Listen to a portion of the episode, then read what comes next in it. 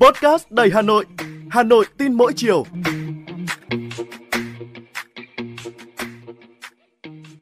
Chào bạn, bạn đang nghe podcast Hà Nội tin mỗi chiều và tôi là Võ Nam, người sẽ đồng hành cùng bạn ngày hôm nay. Bạn thân mến, tháng 11 gợi tôi nhớ tới những thầy cô giáo của mình, đặc biệt là cô giáo chủ nhiệm dạy văn hồi cấp 3 của tôi. Cô dạy chúng tôi được hơn một năm, rồi một hôm trên bục giảng, chúng tôi chia tay cô bằng những dòng nước mắt. Cô không nói nhiều, cô chỉ bảo chúng tôi là các em hãy học tốt. Cô yêu nghề giáo nhưng cuộc sống còn khá nhiều việc để cô phải lo.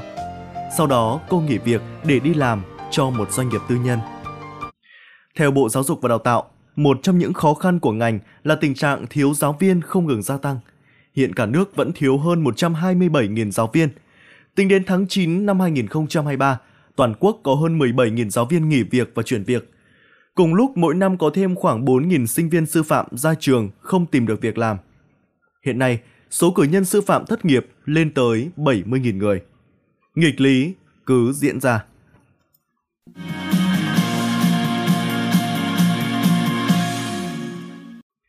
Nhiều chuyên gia giáo dục từng phân tích trong lúc số lượng học sinh ở các bậc học giảm do tác động của việc thực hiện kế hoạch hóa gia đình, hệ thống các trường sư phạm được mở chưa hợp lý, chỉ tiêu đào tạo không được tính toán kỹ và chính sách hỗ trợ học phí đã khiến thí sinh thi vào ngành này.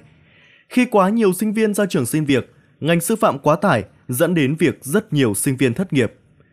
Chẳng nói đâu xa, ngay cô em họ tôi, tốt nghiệp năm trước, đến trường nào xin dạy hợp đồng, hiệu trưởng đều nói một câu là xin lỗi, trường không có nhu cầu. Vậy là cô em họ của tôi đành phải gác lại giấc mơ đứng trên bục giảng và đi học nghề nấu ăn, ngày ngày làm ra những món ăn theo chế độ giảm cân để bán trên mạng. Không ít người bạn học ngành sư phạm cùng em làm việc trái với chuyên môn, có em thì đi công nhân may, xuất khẩu lao động hay ngậm ngùi về quê phụ nghề giúp cha mẹ. Ấy vậy mà, năm nào các địa phương cũng kêu là thiếu rất nhiều giáo viên, thậm chí là có nơi con số đó lên tới hàng ngàn giáo viên, giải đều cho các cấp học. Theo nhiều thầy cô, mặc dù ngôi trường họ đang dạy thiếu giáo viên, nhưng địa phương lại không được giao chỉ tiêu tuyển dụng.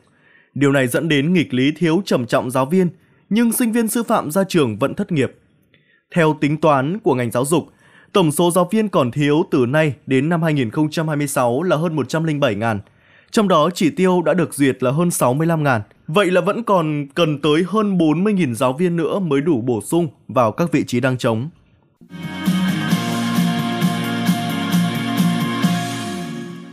Những năm gần đây, nhiều sinh viên không muốn thi vào sư phạm vì không có việc làm, ra trường bị ế việc, lại có giáo viên đeo đuổi làm theo hợp đồng, chờ đợi nhiều năm để mong được tuyển dụng biên chế chính thức. Thế rồi, phải bỏ nghề để đi tìm việc khác. Điều này khiến cho ngành giáo dục bị thiếu giáo viên trầm trọng về số lượng và không đồng bộ về cơ cấu nhân lực dạy học các bộ môn học và trình độ đào tạo phù hợp theo từng cấp học. Trong một bài viết gần đây, giáo sư tiến sĩ Đinh Quang Báo, nguyên hiệu trưởng Đại học Sư phạm Hà Nội nêu quan điểm của mình. Với đội ngũ giáo viên, nhà nước cần quản lý theo một quy hoạch chặt chẽ. Người ta thường khảo sát nhu cầu đào tạo, rồi từ nhu cầu ấy bắt đầu tuyển dụng theo số lượng và cơ cấu.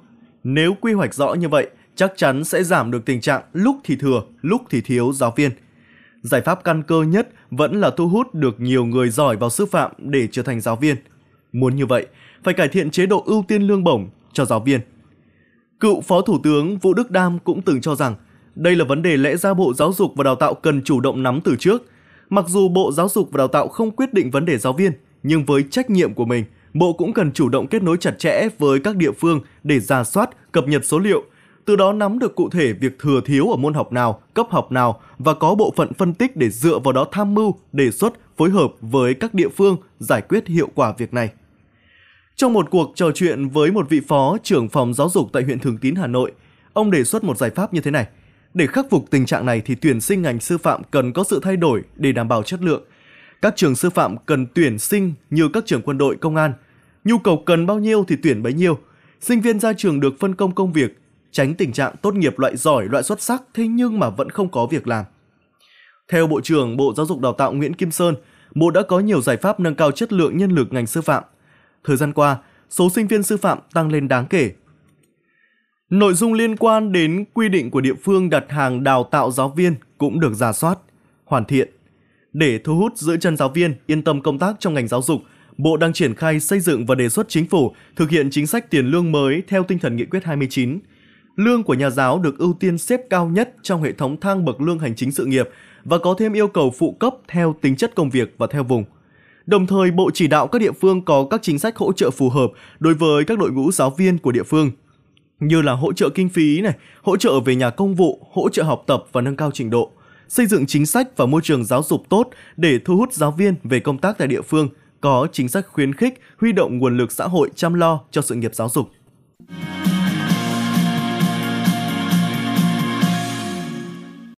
Có một ý kiến nhận định rằng trong thành bại của đổi mới giáo dục, vai trò quyết định là ở nhà giáo. Vậy cần quan tâm tới chính sách cho nhà giáo. Hà Nội tin mỗi chiều, cảm ơn bạn đã lắng nghe.